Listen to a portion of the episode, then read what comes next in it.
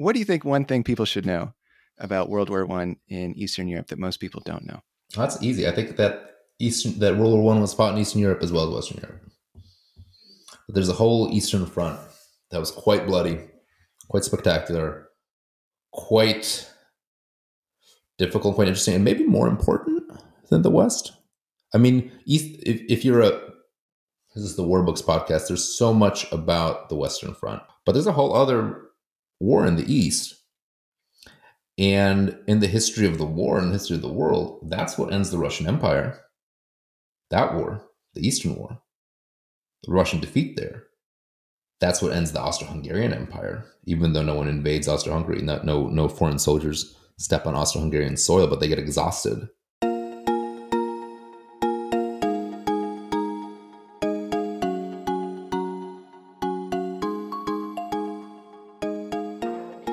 everyone. This is AJ Woodhams, host of the War Books podcast, where I interview today's best authors writing about war related topics. Today, I am really excited to have on Jacob Mikanowski for his new book, Goodbye Eastern Europe An Intimate History of a Divided Land. Jacob is a historian, a freelance journalist, and a critic. His writing has appeared in The Atlantic, Aeon, Cabinet, The Chronicle of Higher Education, The Guardian, the New York Times, NewYorker.com, The Point, The Owl, Atlas Obscura. Is it owl or owl, Jacob? I think all. Oh, but it's, okay. it's defunct, so it's, it's, right. it's in the internet graveyard now. All right. Well, your writing's been there, and also the Los Angeles Review of Books. Um, how are you doing today, Jacob? great, great to be with you, AJ. Yeah, thanks for for joining me. And we were we were talking a little bit about this before before we went went we before we started recording. So your book, Goodbye Eastern Europe, not exact. It's not like a a war book per se, but you know, I, I wanted to have you on because like your your book, Eastern Europe is the history of Eastern Europe is so closely tied to war. I mean, you do have a picture of a tank uh, on the cover of the book. So, you know, war factors very prominently into this story that you tell. And I, I think you did a very good job with this book, especially given the relevance right now with obviously um, uh, Russia and Ukraine. But yeah, excited to dive in. Um, first, you know, maybe in your own words, a question I like to ask authors on this show. Could you just tell us what is your book about? Yeah, it's great to be with you. And it's actually pretty, pretty easy in broad strokes. It's a comprehensive history of Eastern Europe. It's my take on a comprehensive history of Eastern Europe. So um, everything, hi- story of Eastern Europe from the dawn of written history, even a little bit before then, up to more or less the present, in a thematic presentation, and kind of guided by what I see as the big themes structuring Eastern European history. So it's not a narrative, it's not a strict narrative of one thing happening of another. It's sort of a thematic presentation what I think are the biggest cultural principles and shared experiences in Eastern European history. And there's a fair amount of my own family history woven through it as a kind of um, guardrail, you could say, or, or you know, little crumb trail to give it's not a family history, but there are bits of family history, especially as you come into the 20th, 19th, and 20th century. Uh, I'm from a mixed Polish Jewish family, Polish, Catholic, Polish Jewish, that had turbulent time in the 20th century, especially. And some of those stories are woven in to make it kind of a more personal tale. So hope, the hope is that um, for novices and for amateurs and for people just with, with an interest, they can get start this book read from one to the end and have a picture of Eastern Europe as a shared space, shared space of cultural affinities, not a uniform space, but one with a lot of similar similar principles of society and culture, and then a kind of a, a more of a narrative of the 20th century that goes runs you through from 1900 to present, with a kind of the major blocks of um, of things that the region had in common that suffered or endured in common, uh, told through kind of miniature stories and individual people. So it's mu- much more anecdotes and personal stories and individual stories, not my personal, but individuals, uh, than it is high politics. There's a kind of dusting or outline of high politics. You get the major rulers, you get major wars, but it's not a strict narrative history of that. It's more history of experience, uh, history of lived um, lived suffering, lived, lived joy sometimes. So the the title of your book is Goodbye Eastern Europe. Explain that. Why why goodbye Eastern Europe? It's a little bit ironic. It's a little bit of a it actually works I think on a couple levels. One comes from kind of my life, and I think the the life of my generation. I'm, I'm 40, uh, the generation that uh kind of the last generation that saw socialism. I remember the 80s go to Poland in the 80s, like world of uh you used to go to Poland, you used to go to Eastern Europe. It was a crossing a civilizational divide. You would go that's a really foreign place. Especially I think Poland, Romania, some of the countries that had a really like really tough time economically in the 80s. You were crossing from um you're going to a place where, where stores had no food, where the air smelled like coal, brown lignite, where things just were just like in a total standstill of uh, kind of the late summer of state socialism. And he felt like a real, there's a whole literature series called The Other Europe, and felt like the other Europe. The Eastern Europe was this extremely foreign place, almost civilizationally. And that sense of difference, an artificial sense of difference created by the Eastern Bloc or the Warsaw Pact, however you want to describe that, has has vanished in my lifetime. And people have tried to shed the label Eastern Europe as much as possible especially at the level of countries, at the level of diplomacy. Anyone who can has tried to rebrand and escape what's seen as a, as a pretty, you know, negative, the negative connotations of Eastern Europe. So the, the Baltics are now trying to be the Nordic zone. My part of the world, Poland, Czechoslovakia, Hungary, that I studied in graduate school, has kind of moved, call it South Central Europe. And the Balkans will rebrand themselves differently. The Eastern Adriatic, the Black Sea, uh, just Mediterranean kind of paper over that. So people are fleeing from Eastern Europe as an idea. When I started the book, I actually felt like there was a lot less, there wasn't much interest academically in Eastern Europe. Uh, I was kind of stuck in grad school late years, and I'm like, there was just not funding was vanishing, interest was vanishing, publishers were. Isn't that crazy how times can change? Just yeah, so, so it, it flipped back completely. Yeah. Uh, but it was extremely like everyone had got all these countries had gotten into the EU in 2010 and 2013. You know, I had memories of how relevant and how interesting it was to people in the 80s, even the early 90s, and it just just vanished. But then there's a deeper meaning, I think, to the to the title. The book is kind of split into two parts, two big parts. One is about the religious and political heritage of Eastern Europe up to 1900, and the other is 1900 and forward. And what I try to do in that first half is say, as much as Eastern Europe is a kind of construct imposed from outside, in our, like it's my lifetime, a description created by or a shared community. That thing that was holding together was was Soviet occupation or Soviet influence, or uh, that there is a deeper unity that's been ignored, that's been forgotten, that was destroyed in a way. That there is something actually distinctive to Eastern Europe, and I try to argue that it is historically socially and culturally different from Western Europe on the one side, Russia and, and the kind of bigger Eurasian world on the other, that there's a kind of diversity that existed woven through everywhere, kind of a fractal diversity that you can find in every village. This is a zone of maximum diversity, multiple diversity.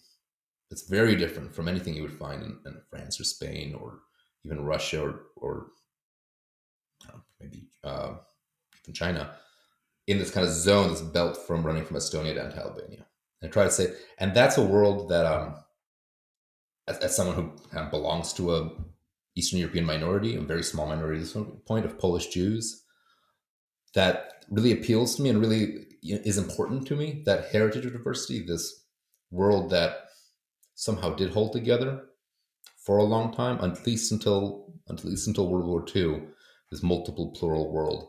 That's really the world of my grandparents and their parents. And so I was saying goodbye to that uh, kind of deeper past. I can call it a ramshackle utopia at one point. Can get into what that means. I think that might be an oxymoron, but that world I'm also saying goodbye to. You know, that's that's so interesting what you say about escaping the label of Eastern European. So my family is we're like we're we're part English, then like some German, and like a lot of East European and and and Polish. And we did a me and my brother did like a um, uh, one of those ancestry like mm-hmm. tests or whatever. And like my whole life, like my family had kind of the identity of like being like coming from like England, like being an English family. And we do have the last name is is an English last name. But we did this ancestry test and we're actually mostly Eastern European. Um, you know, so we found out. But the family still doesn't it's still yeah. like there seems to be much more Western European recognition than Eastern European recognition. So I thought that's that's very interesting that you say that. Maybe before we really dive into the history of Eastern Europe, for the audience, could you define what is Eastern Europe? What are those boundaries? I can, and and uh, with the caveat that this is my definition. This is contested terrain, even more contested since the Ukraine war. So you have a lot of a lot of struggling over what is Eastern Europe, what is Central Europe. I have a big tent definition of Eastern Europe, uh, although not the biggest tent. Political scientists have the biggest tent, but my my definition of Eastern Europe is everything between Germany on one side, Germany the west, Russia. I really mean Russia, not the Soviet Union, but but historical Muscovy, Russia, Russian speaking core land to the east, and north south Estonia to Albania. I would actually put in northern Greece, but I, we're quibbling. We can quibble on the borders. I think there's a case to be made for Finland kind of being half in, half out. I don't actually put it in. So it's that that world of maximum diversity in minimum space. That's the Kundera line, and of small states with difficult fates, of, of countries that are nation states that are small, small relative to their neighbors, embattled, have a sovereignty that's been challenged multiple times, have a, have a discontinuous record of, of independence. So Ukraine's a big country by, by certainly by European standards huge by European standards, but it's small relative to Russia and is threatened by Russia and has had a brief history of independence. So, and, and every other country, I think is, I think it's the biggest in Eastern Europe. So every other country has that sense of fragility of political, you know, extinction, disappearance is always possible in a way that it's not really going to be with a France or a, even a Sweden or a Russia, you know, geopolitical threat it might be a reality for those countries, but vanishing from the map, much less so. Yeah, and it's very easy to. Uh, you're absolutely right with. So it's it's easy to forget, and I was reminded this um, from your book. But just thinking about Poland, you know, Poland at one point would just like didn't exist, like the the boundaries of the country and then but then it was a country again but then like part of that country was taken by uh, the soviet union and then part was taken by germany and uh, it's it's easy to forget how recent a lot of the borders in eastern europe have changed um, as opposed to somewhere like western europe. I'm, I'm trying to think of like what country in western europe is maybe i guess like uh, it would be like irish independence maybe? I don't even know when that, that was. Alsace flipped hands, changed hands. But um, yeah, Poland didn't exist for 123 years, and then it essentially vanished again from 39 to 45. It did vanish. So my grandparents' lifetime, the partitions are very much. As a kid, little kid, I was really I was, I was into Polish history as, as a kid. I grew up in America, but I was going to school in Poland. I was so obsessed with the partitions. I'm like, how could they do that to us? They just carved us up like a dinner plate. And uh, and I wasn't alone. Like you, you really once you identify, you do fixate with these moments of historical loss. Hungary vanished mostly for a, uh, well, it depends on how you look at Hungary, but for hundreds of years. Serbia, the same thing. You have these these wounds that are that become very formative to identity. Whereas, you know, does the U.S. really doesn't have anything comparable? Yeah, but I guess Ireland being conquered by the by the English, the 12th yeah. century. That well, let's go all the way back to we'll go back to Roman times, but mm-hmm. if you want to go back earlier, we can do that too. What so what does Eastern Europe look like during like Roman times? You're right that it was actually very sparsely populated, a lot of wilderness uh, that the writings that that came out of that region at the time were people talking about how like they would go days without like seeing a person. But what was what was Eastern Europe like, say, during the Roman times? You know, I'll say I wish we knew. I wish we knew more because the Romans didn't really care that much. And the people in Eastern Europe didn't write. The Romans were aware that there was a lot out there. That you know they were up to the Danube, and then past that they made some forays. For a while, they controlled most of what's now Romania, and then past that, they knew that there was a lot of amber. It's a very cool material, very light, very beautiful. And that tons of it come, came from somewhere up there, and beyond that, they had some kind of vague understanding of, of, of tribal names of, of nomadic peoples that were somewhere. And beyond that, they didn't know. They didn't leave records. They had traders going up there. They had slavers going up there. Clearly, slaves were being uh, sent down from there. We actually have archaeological evidence of uh, of Roman slaving happening in Poland and the Baltics. They had amber trading, but they didn't really write much about it. They had very few details, and so we have to go on archaeology and inference. Uh, it was the contrast to the Roman Empire was, was quite stark. There weren't, as far as we know, any, there's no writing. We don't think there were very large political units. But it's, so when people did go there, like Marcus Aurelius went to Slovakia, spent a, spent a couple, couple winters there fighting the area around, so, Slova- so modern day Slovakia, Austria, Hungary, he's fighting the Marcomannic Wars, writes a lot while he's there, writes nothing about what's happening around him writes all internally, writes about his the struggles of his soul, writes in this, you know, stoic reflections that we call the meditations. And essentially says nothing about what's around him. So we don't really know. We know it was there's plenty of forest. Uh, that forest lasted into the 17th and 18th century. Uh, it, it remained underpopulated compared to the West and compared to the South. Remained underdeveloped for the West and the South. That's why um, certain species that went extinct in Europe in Western Europe, survived in Eastern Europe for much longer. The wolf, the beaver, they still live there. And the aurochs, if you know what an aurochs is, the, the mega, it's the wild ancestor of the cow, like a giant, like a Volkswagen sized cow. With, and they survived in the 17th century. So uh, the Polish kings kept them in their game reserves. They were, they were, and really actually tried to save them. They, they died of disease ultimately. They tried to preserve these incredible animals that went extinct. But Pol- the Eastern Europe was wild enough had enough wild space to preserve some of that.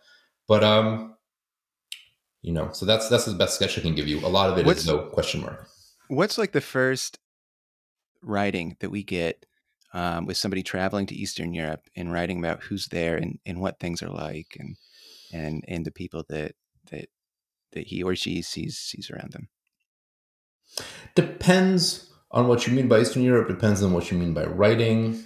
I'm thinking about is, a, yeah. a, part in your book. I think it was actually a Jewish explorer yeah. um, who writes about um, being in Eastern Europe and just finding basically the forest. Who I, I'm not sure if you, you, you probably do name this person, uh, and the name escapes me. I think it's Yakub, like is the Arabic version of my name. Okay. I think of Tortosa. Okay.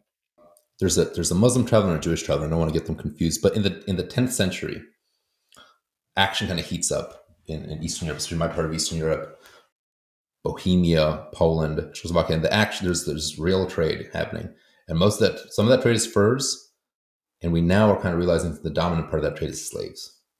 There's an incredible demand in the Muslim world, which is the most advanced economically, civilizationally, socially part of the world, especially the kind of Western Eurasian part of the world, for slaves, for labor and they have a ton of silver, hard currency, huge mines in Iran. And there's this real boom of slaves. And so the word slave comes from Slav. Slav, slave. Slaves were Slavs. Slavs were being imported, exported from uh, what's, what's now the Slavic world. And you have the first literate witnesses are traders, travelers, Muslim and Jewish, but Jewish from the Muslim world Jewish from Granada and Muslim from Tortosa. All right, might have those switched. And this is around 960, 950, 960. And they start going to check out these trading hubs. Uh, they go to Prague. the, the traveler you're thinking of, and sees, you know, crosses, goes for a week without seeing anything, sees forts made out of timber, timber palisades, sees uh, what becomes the king of Poland, then a prince, a Jewish traveler, is the first witness to the pre-Christian, the very end of pagan uh, Poland, Poland pagan, uh, and so that's the kind of the first more expressive, more detailed witness we have after. But the Romans leave almost nothing, so this is the first kind of more detailed. There's some, there's a little bit you could point to a little bit earlier, Cyril and Methodius. I don't want to, you know, quibble too much. There, there are Christian witnesses, but the the deeper kind of traveler reflection that's the 10th century, and that's the kind of height of the slave trade.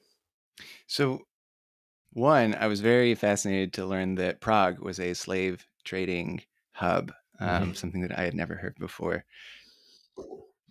Just to give us maybe a sliver in time look at warfare. What around what was warfare like around this time?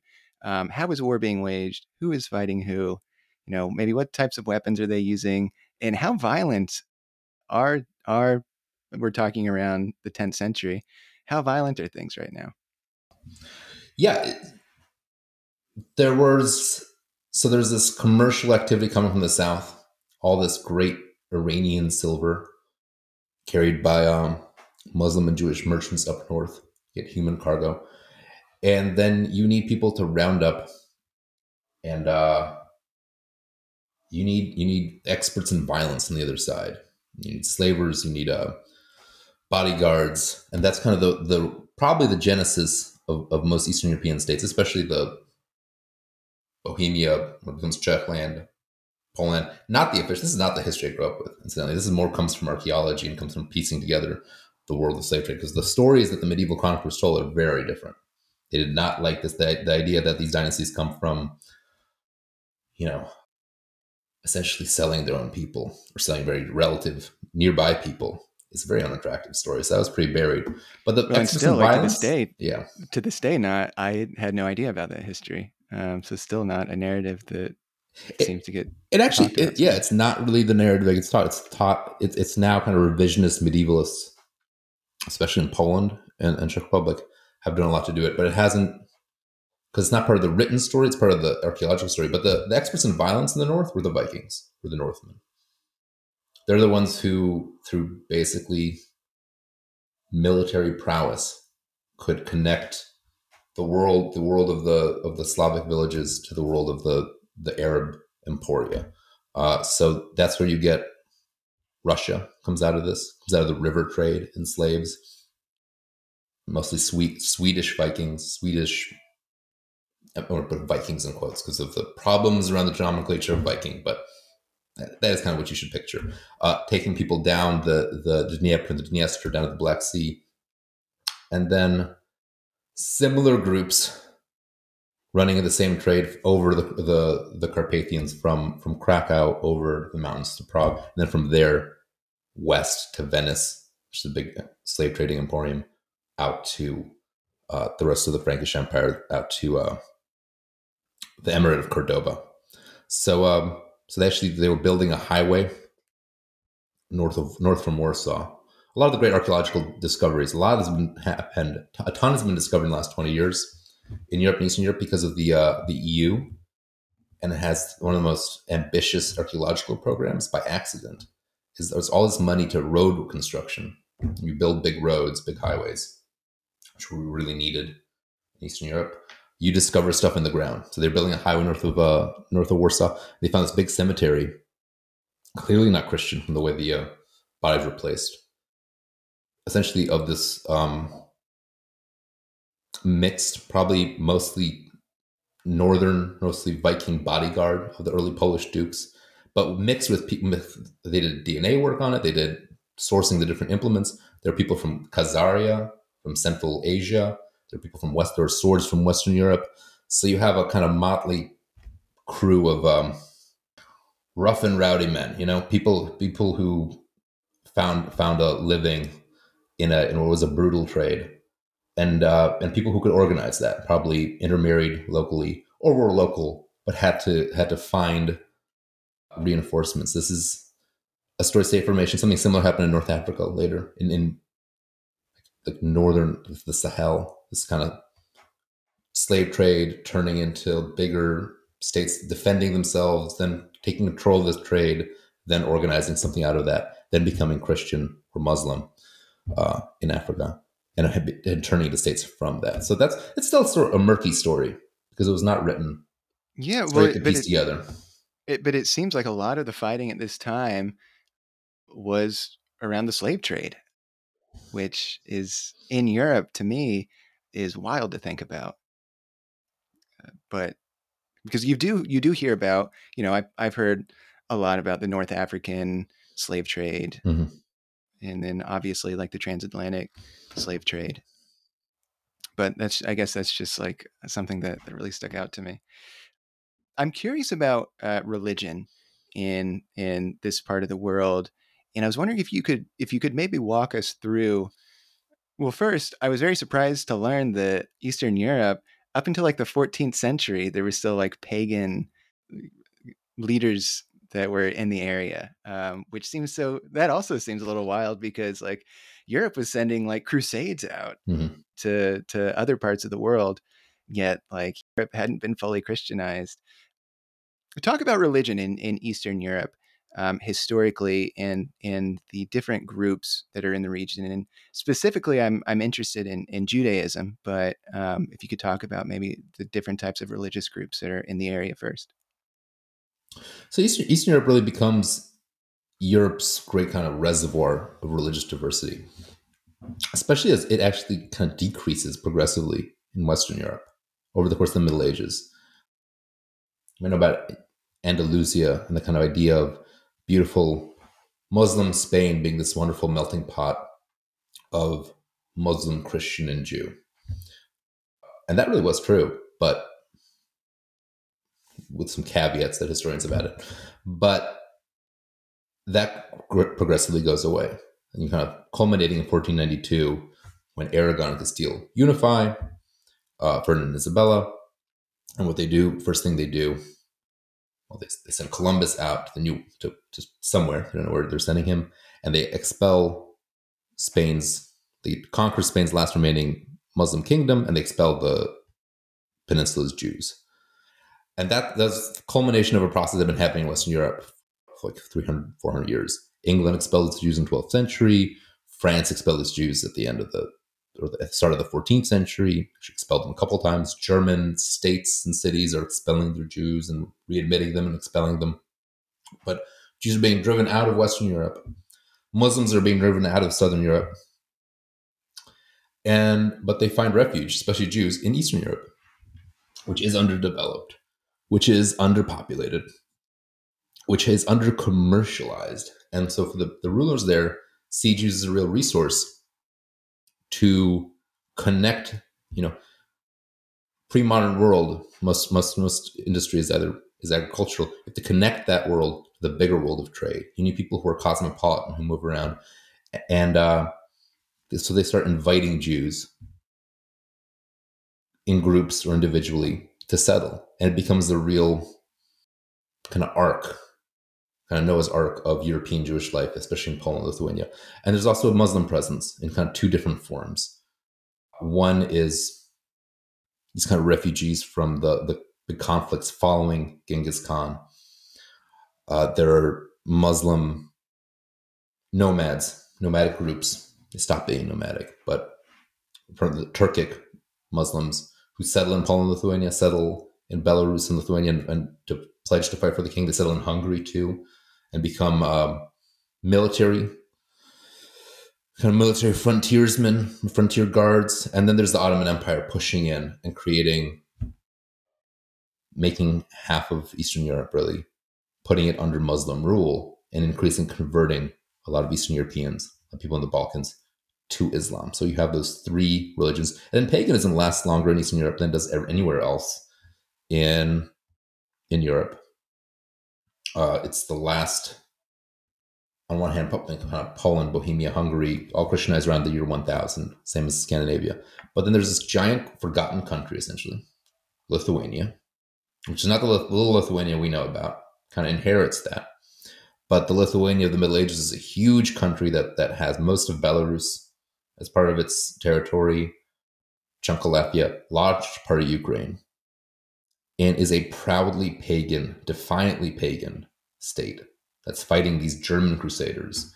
And the more they fight the German crusaders, the more proudly pagan they become, and the more they fight these um, these encroaching actual crusading order, the Teutonic Knights, the more they re- they organize in response and become much more like a medieval European kingdom in structure, in people. They have dukes, they have organization, they have actually a pretty good army, but everyone's pagan.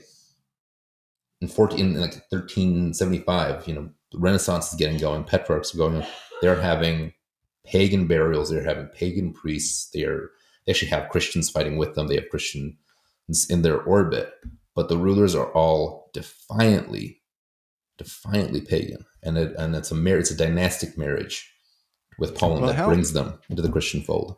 Very exciting. How, yeah, how, I like it. How much of the the fighting at this time is just fighting against Christianity, fighting against these these I don't know. If, they're not crusaders, but well, they are people who I mean, in their mind, they're crusaders. The Teutonic Knights are a crusading order. They started in oh, the okay. in the Holy Land, and they got they had a great time fighting Muslims. And they are like, well, what if we have Mus- we have we have our own infidels close to home, uh, just a boat ride away, and so they are a crusading order. They are they are warrior monks who do not marry, mostly German, but they had French and English recruits. And uh, there were there were crusades and there, there's a great book called the northern crusades like eric christiansen. The swedes also ran crusades in, in finland and in estonia. And the german crusading order was like we need to we need to convert these people and these people are very well armed and very good fighters so we're going to do it with uh old, old phrase of charlemagne's with tongues of, of steel tongues of iron we're gonna we're gonna if we don't they don't convert we'll just cut their heads off until they start converting.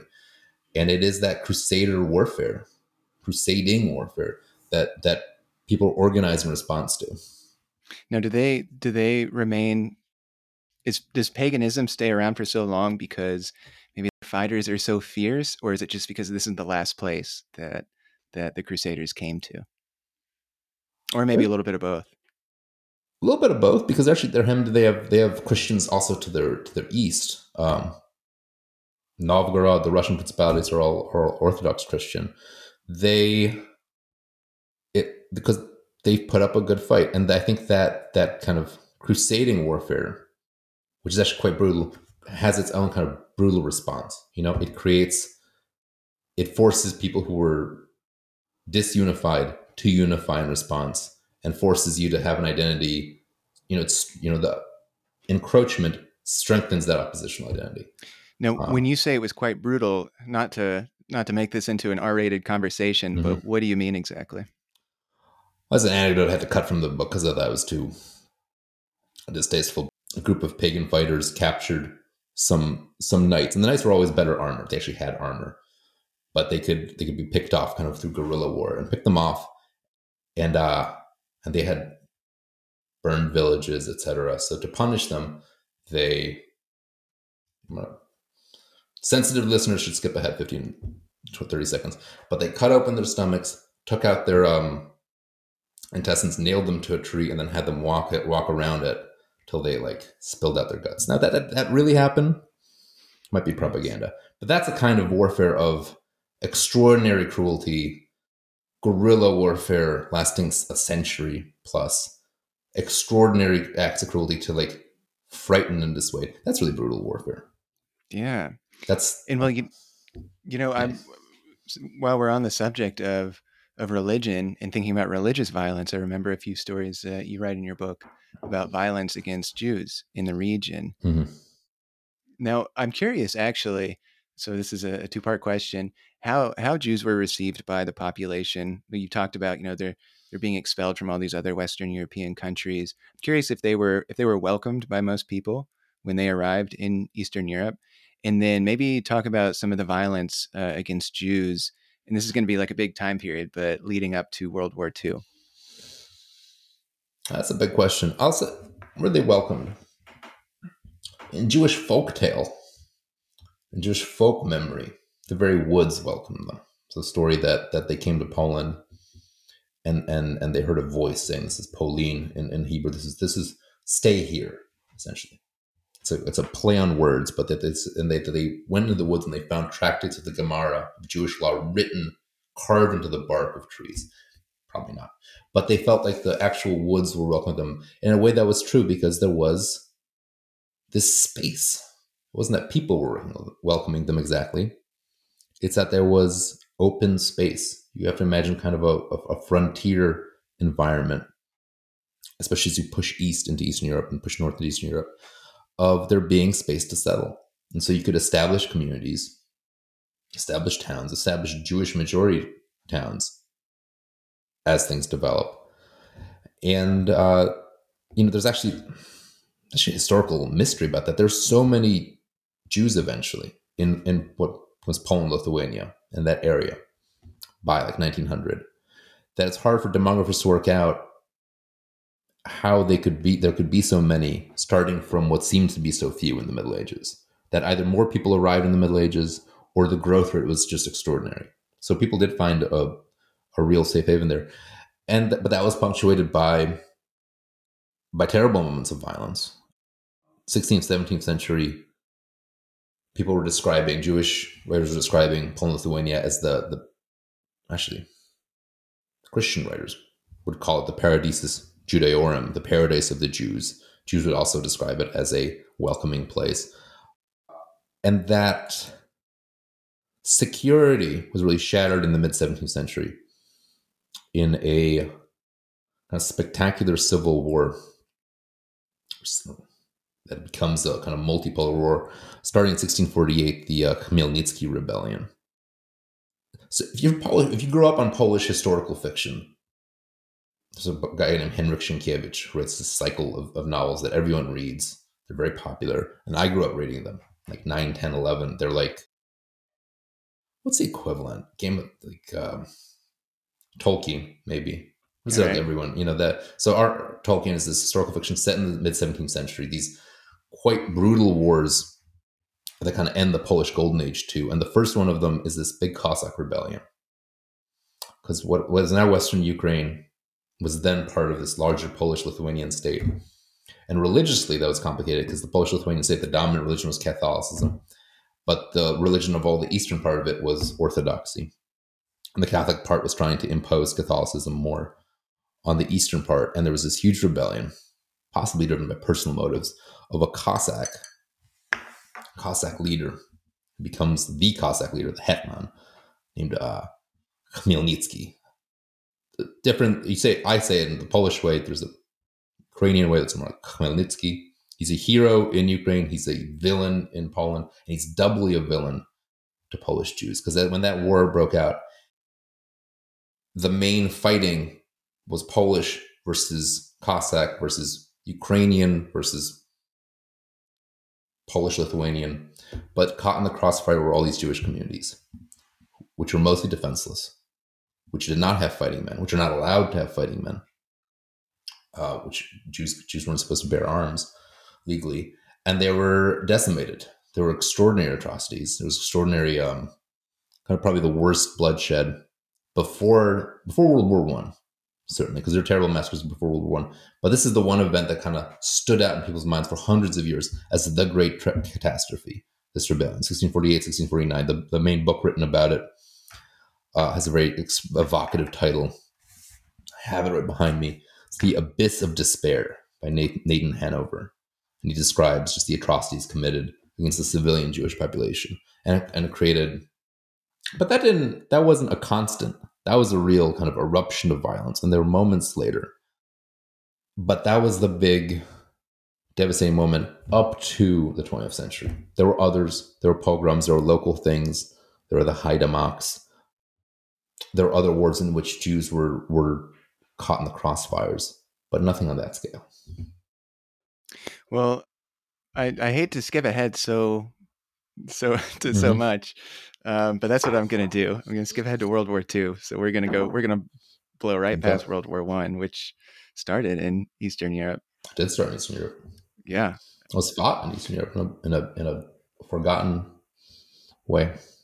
Well, actually, well, you know what? What's I think if there's one thing people should know, what do you think one thing people should know about World War One in Eastern Europe that most people don't know? That's easy. I think that Eastern that World War One was fought in Eastern Europe as well as Western Europe. But there's a whole Eastern Front that was quite bloody, quite spectacular, quite difficult, quite interesting, and maybe more important than the West. I mean, East. If, if you're a this is the War Books podcast. There's so much about the Western Front, and the Western Front is so much dominant in our imagination of World War One. The, the Somme, the trenches, Ardennes Forest. Um, that's that's what our the picture of World War One is. You know, a, a a ditch in Belgium, basically. But there's a whole other war in the East. And in the history of the war and the history of the world, that's what ends the Russian Empire. That war, the Eastern War, Russian defeat there. That's what ends the Austro-Hungarian Empire, even though no one invades Austro-Hungary, no, no, foreign soldiers step on Austro-Hungarian soil, but they get exhausted, depleted completely by that war and by the War of Italy. But um, it's also another front people don't think about. And and actually there's a whole other conflict in, in, in, the Balkans that actually academically that's what I used to write about was the, the war in Macedonia. Kind of interesting. Uh, and just to to put that beat out there, that's a very interesting conflict, very interesting, um, very important, and very different. And that turns into a longer war, Polish Bolshevik war afterwards. You have wars that of like massive cavalry charges and, and and, and a front that moves hundreds of miles one way, hundreds of miles back, back and forth, big movements, massive casualties, a, a more dynamic war, but a war between kind of two boxers that are that are that are expending all the kind of everyone loses in the east. This is between Macedonia and who? Well, there's a Macedonian front actually. So um, out in, in Macedonia, northern Greece, modern Macedonia, uh, the British and French are are fighting the uh, and Serbians, exiled Serbian army that gets driven out of Serbia and has this incredible odyssey, and then joins up with the French with the Allies, fights the uh, mostly the Bulgarians, and uh, yeah, and there's a long stalemate there, and malaria becomes the big, big uh, victor everyone starts getting sick. And I wrote about actually, academically. That's why I wrote about that front, very forgotten front, the Macedonian front. So Macedonia's not participating; it's in Macedonia, but completely forgotten, right? Like you, yeah. People know what World War One is. There's a whole other World War One in the east, and that's it. We move to World War Two. Well, well, thank you for uh, for bringing that up because you know I could. I'm actually. I'll probably Google when we're done with this. I'll probably Google all about it. Um, but I want to get to World War II because uh, I want you to t- I want you to tell the story of your family a little bit because this was, as you said, a personal book for you. You know, maybe could you just, in terms of World War II, what what was your family's experience in first? You know, who were they? Where did they live? In in what was their World War II experience? So I have two sides to my family. It's four sides, but um, there's a, a, a, Jewish side and a, and a not Jewish side, and I'll talk mostly about the Jewish side. The uh, the Polish side, although had you know very two grandmothers who were who were Polish Catholics, I actually know very little about what happened to one of them. Was from uh, Western Poland. The other one uh, was from Vilnius, and had uh, had sisters, and one one ended up in the Soviet Union, and one ended up being a forced laborer, but they mostly still one one I think worked in, in, in Germany, one one stayed in Vilnius, one one the Soviet Union. So they had their own difficult war as Polish women. But uh, the Jewish side of the family was pretty big. As to my two grandfathers, both kind of in um, both in Warsaw at the start of the war. Both in kind of the, the working class. There's no real ghetto in Warsaw before the war, but the kind of working class slums of or, or neighborhoods of Warsaw. There's an extended family too. So um, in writing the book, I drew on on a little more than just the grandfather experiences. But so my my family's the part of my family that survived the war, which obviously I'm descended from, survived by going east very soon in the war, and uh, by living in the Soviet Union. But my actual grandfathers fought. One fought in the September campaign. if I should how much World War II I should explain. Well, when you say September campaign, what yeah. do you mean? So World War II, the fighting part of World War II, European part of World War II starts September 1st, 1939, when Germany, Nazi Germany, invades Poland. And that's and that invasion triggers the British and French declaration of war on, on Germany, and then, then you're off to the races. But so for for about four four weeks or so, the Germans are invading and conquering Poland. Uh, right that first day, it was beautiful. Everyone remembers it as a, a beautiful, gorgeous summer. I think the same memories of World War One, which starts in the summer too, a little earlier. That there's incredible, beautiful summer, kind of last summer of peace, and then war breaks out. But September 1st, all Polish men are called up into the army. My mom's dad actually fought in it, was captured. And my dad's dad kept going east, trying to get to his rendezvous point uh, as the as the Polish army is being moved, pushed east very quickly, and he never reached it because in, on September 17th, 17 days later, the Soviet Union invades Poland from the from the east because of a secret agreement, Molotov-Ribbentrop Pact, uh, to essentially partition Poland again. That they won't stop the Germans, won't stop the Nazis, and they will in fact take their own kind of cordon sanitaire of Poland. They they they wait till most of the fighting do- is done, and for reasons that are a little unclear, they don't. They actually have to fight the Polish army that's now being caught from two sides. They have to fight it somewhat. It's, it's pretty broken force by then. And at that point, it has no chance. So my other grandfather is trying to, to reach his unit, but by the 17th, he's just in Soviet territory. The grandfather who was in German captivity actually ran away, got out of some kind of very temporary, you know, POW encampment, got back to Warsaw and alerted, told his family, like, we have to go east and most of and uh, and some of them said yes, and some of them said no. I, that that doesn't sound reasonable. We can we can sit this out. Uh, I had a cousin who had worked in in Vienna and who had been in Warsaw during the German occupation of 1917. You have to remember that 20 just over 20 years before, people who live in Warsaw had been under German occupation in World War One. So I mentioned before, and they acted really well. the The memory of the German occupation of World War One was Germans paid for cash for everything. They didn't loot. They had blackouts and martial law, but they were a very behaved, well behaved, very professional army that didn't really commit atrocities, especially behind enemy lines, and that respected civilians. And you know, we can do that again. Twenty years later, how much could have changed? And to run away, to go to the Soviet Union, which had just declared war on this on Poland, which was and it was a pretty scary place and a pretty difficult place to live, was pretty daunting. So I had relatives who just said no. But my actual my actual grandfather then went and took part of his family to Minsk. First to to Białystok, which is just over the the new border, and then to Minsk. So it's a Soviet Belarus, where they were from 39 to, to 41. And so you write one of the things in Eastern Europe. So when we think of the Holocaust, um, like Auschwitz comes to mind, you know, concentration camps, um, which obviously is is a, a very big and important part of the Holocaust. But you write this is actually a much more intimate Holocaust for people in Eastern Europe, in that people would be shot in the streets, um, people would be you know gunned down in in ditches individually. Talk about the more more intimate experience that that people suffered through, Jews suffered through in Eastern Europe in the Holocaust.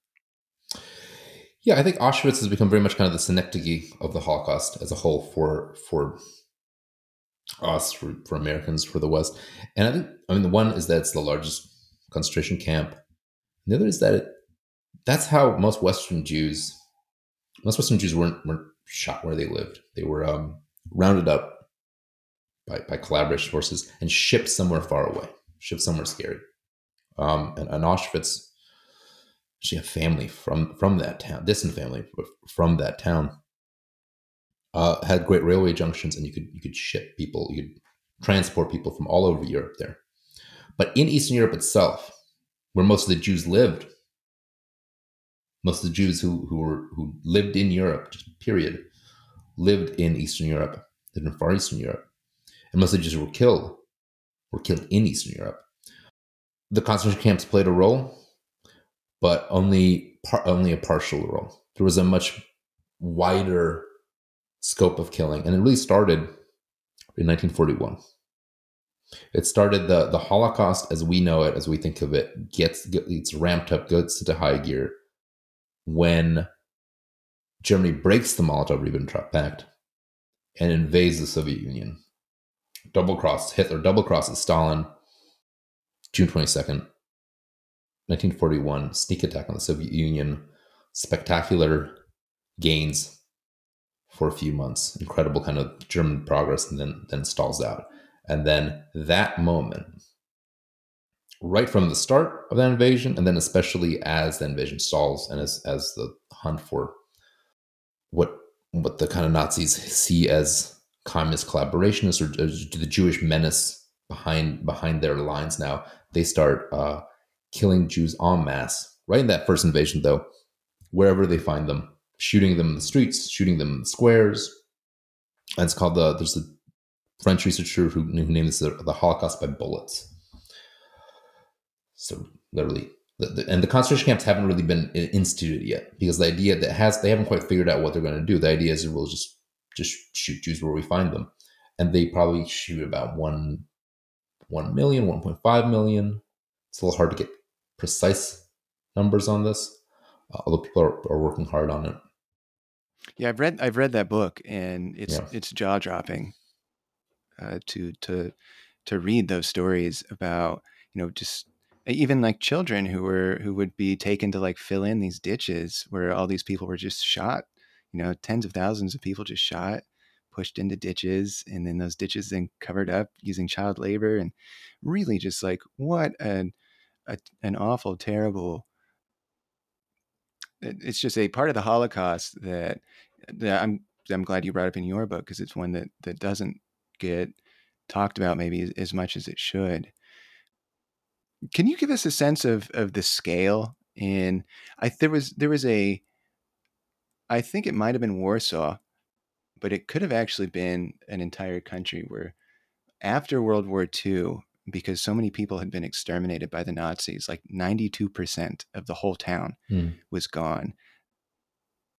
Give us a sense of the scale of just like what what did like a normal town in Eastern Europe look like once the Nazis had left? Yeah, I can actually. So I read a lot about um my dad's dad.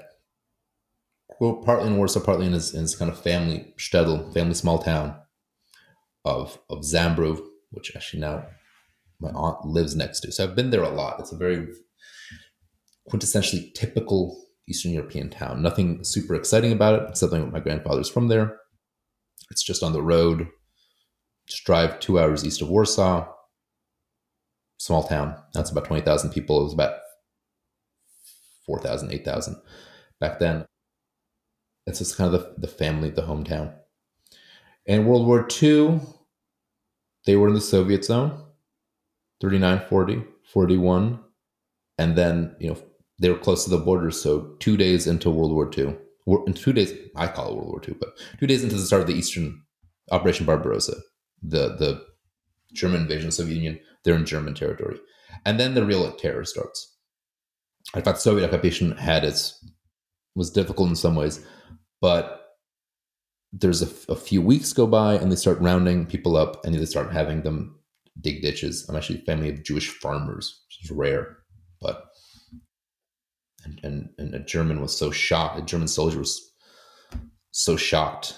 He, he talked to my great grandfather, great grand uncle, I think, about he's like, What's your profession? He's like a farmer. It's like, You lied, you and, and someone told him, No, he's actually a farmer. He's like, Well, kind of won his respect because that seemed such an un-Jewish profession. He's like, Well, you know what? Don't don't come back to this ditch digging site tomorrow.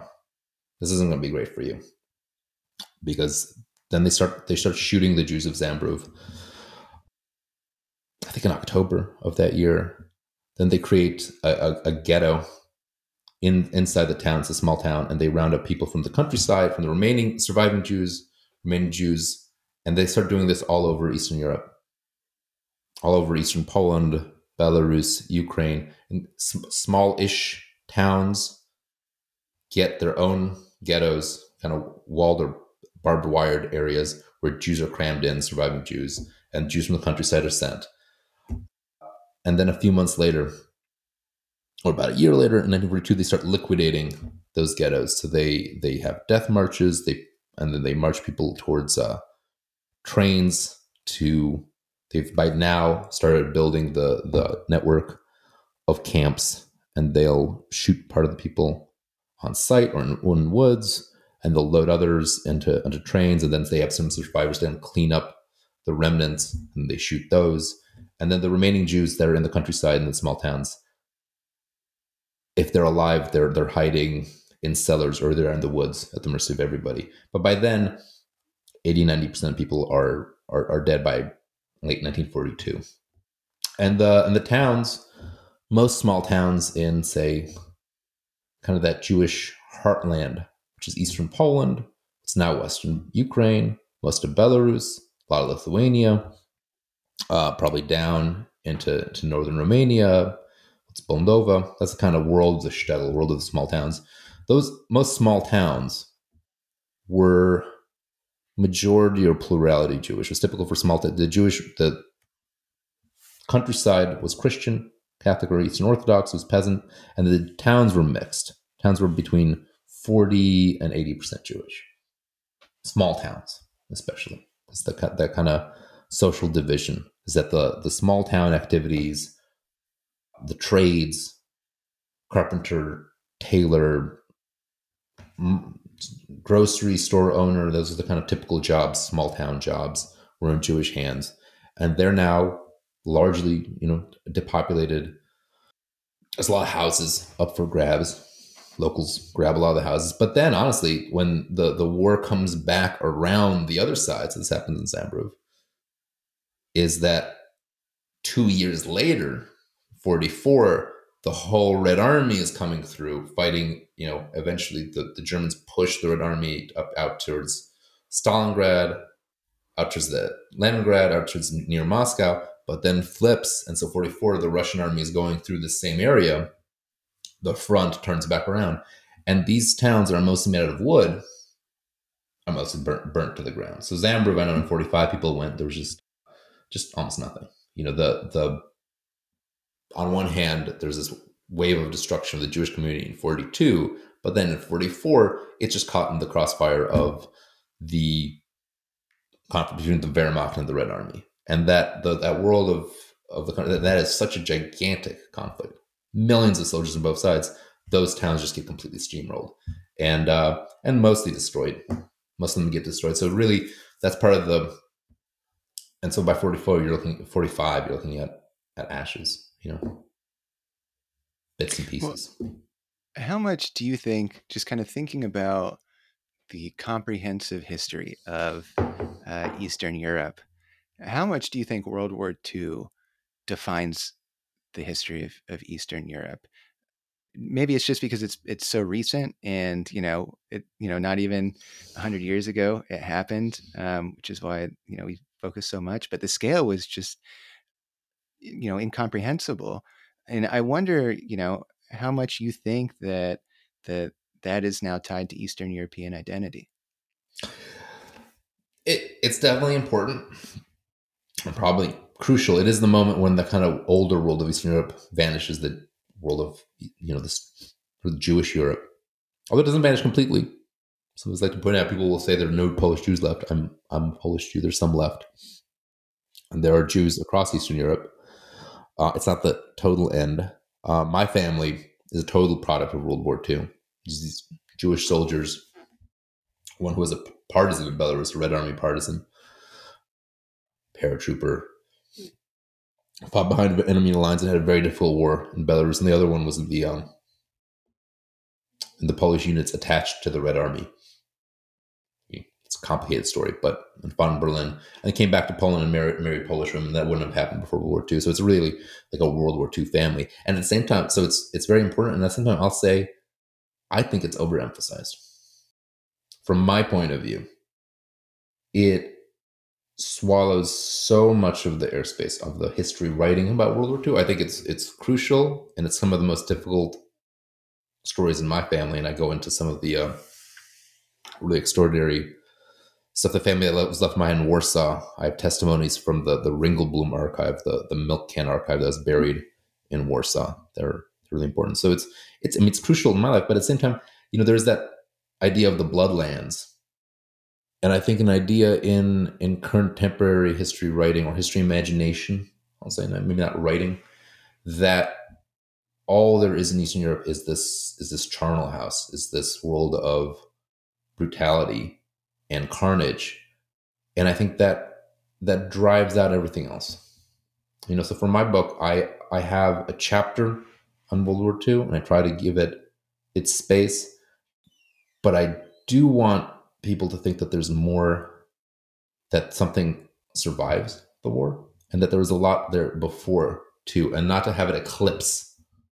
Everything came before and came after because it is such a black hole. It is such a powerful extraordinary extraordinary in the sense of you know beyond any previous i think human or western experience it is so, so far on the extreme of, of war and a house of winds retreated but there's more to eastern europe. There's more to eastern european life. And it's not just bloodlands so so my i i, I would almost i'm like it's super important and yet it is almost overemphasized. That's so interesting that you say that. I had uh, as a guest on this show, um, a historian. His name's Peter H. Wilson, and he wrote a book uh, about a 500 year history of German military warfare. Sure. And in his like seven, 800 page book, World War II gets World War One and World War II get 50 pages. And I'm like, why did you why did you only get 50 pages? He's like, well, if I had my say, I would give it zero pages. But you can't right. write a book about German military history and not talk about World War One and World War II. But he had a similar answer as, as that you gave is like, you know, we we focus a lot on those conflicts and we forget about some other very important history. So that's very interesting to uh, to hear you say. That's interesting. He said he's a he's a thirty years war yeah. expert. Yeah, so that that that's interesting. Yeah, he's very much a military historian. Yeah, there is. It sucks so much of the oxygen out of the room. It is so, and it is you know even writing about it, you get so wrapped up. And then I am kind of like, well, at the same time, writing a history of Eastern Europe, I don't just want this to be a history of a football that's being kicked between Hitler and Stalin. And a lot of the narratives are so driven by that, by that external history, that you lose you lose sight of the internal. So that striking that balance is difficult. Well, kind of lastly here, maybe we can look at history to pivot a bit towards the future. And I, I want to ask you about Ukraine mm-hmm. because obviously a very relevant topic right now. But from from your perspective, from somebody who's you know written a, a history of of Eastern Europe, I'm curious what your your thoughts are right now as as it relates to the Russia Ukraine war, about what maybe people are getting wrong in the West, what people are getting right in the West, maybe your assessment right now from a historian's angle of the Russia Ukraine war? It's a good question. and I wish history was more useful predictively because I could actually, because then would have a, a, direct use. So I don't have a lot of great predictive. I mean, I, I think it's, it's, it's so unpredictable. I, I found the whole Prigozhin episode so shocking. I thought I knew what was going on. So let's throw out let's let's one just say history doesn't isn't well, good I'm, at predictions. But, yeah, go ahead. No, you go ahead. I was just going to ask uh, the relationship between Ukraine and the rest of Eastern Europe is something that I find I really don't know so much about, and I wonder how much that uh, that might color right now the war and and and how you see things progressing because it doesn't doesn't seem like there's like one Eastern European identity and uh, you know I, am I'm just I'm curious uh, on your thoughts. it's interesting how that's evolved. I think people aren't at all aware of the kind of, of the you know so so world so during World War II there were many wars inside of World War II. Wars fought between local groups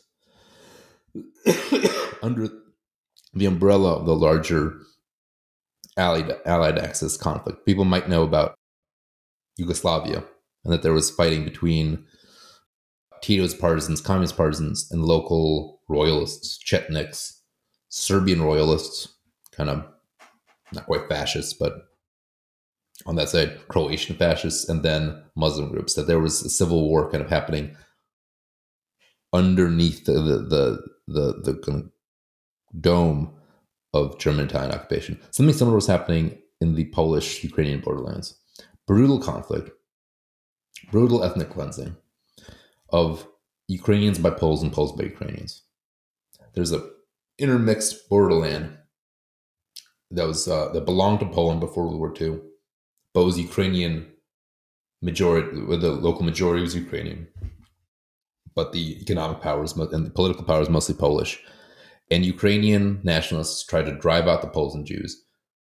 Uh, and the Polish partisans would try to drive out the Ukrainians and Jews.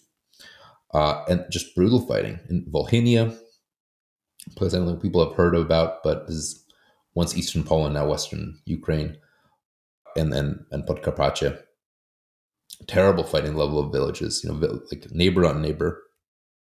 Ukrainian squads mounting up Polish villagers, killing them all, uh, and reprisal killings of the same the Poles on Ukrainians. There, a lot of bitterness left after that. A lot of memory, like just a couple of years ago, it's a wave of bringing up bloody Volhynia is the, is the term in Poland of, of trying to commemorate this and, and explore it and trying to get get it, you know, commemorate as much as possible, make it a pillar of memory politics on the Polish side. On the Ukrainian side, those nationalist groups are this pillar of Ukrainian resistance of Ukrainian resistance against Soviet power of trying to recreate a Ukrainian state against also Polish domination. A, a little bit ambiguous how they treat some of those leaders. So a lot, so there's a real source of tension, and that that vanished mostly with this war. You would say like, well, obviously those those relations are going to be bad. You know, that's a, that well is poisoned. No, Poland is the biggest supporter of Ukraine now. They have a shared enemy. say that. They have incredible social solidarity, incredible out- outpouring of help.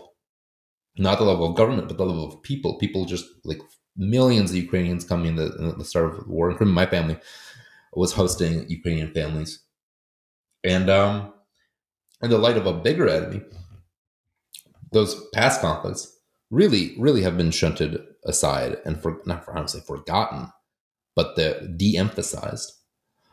And there is in much of Eastern Europe a pretty united front against Russia. But then part of Eastern Europe, especially Hungary, Serbia, there's an absolutely a unit kind of a mini united front in favor of Russia. So yeah, that's interesting. Yeah. I forget often that those governments exist in in in Hungary and um, in Serbia, um, Hungary specifically, because Viktor Orban, of course. Uh, but I think of Belarus as like the kind of the That's outlier, of course, because you know it's like uh, they've got Europe's last dictator, isn't that their the, well, the guy who's in charge there? I would say Putin. I think Putin. I think yeah, it, right? know, there's that ambiguous thing. Too. Where is is Russia? I was just talking to a Russian journalist about this, but yeah, yeah. that's a that's a fascinating crux though. Also, because historically, Belarusians and Ukrainians have excellent relations and really see each other as both as, as kind of similar and as like equally hard done by by Russians on one hand and actually Poles by the other. So they there's I think huge reluctance to to commit. I mean Lukashenko knows that'd be incredibly unpopular to actually send like Belarusian soldiers, but at the same time, who's who's holding whose puppet strings. I think it's actually changing. But you have this history that that can be determinative, but it can also flip on a on a dime. Yeah. Well, Jacob, this has been a, a wonderful interview. We've gone over our time. I could keep talking to you. We could do a whole separate episode on World War One because I feel I feel bad now that we didn't give it the the attention maybe it deserved. World, I mean, I appreciate. Yeah. World War Two. Well, and for my family, there's a lot of like really interesting, exciting World War II history, which isn't true of World War One. I. I just wanted to give it a plug. There's, yeah, you know, forget the Somme. Look at the look at the siege of Przemysl. It's a great book about that. If people want, that's a that's some exciting war history. If you go forward.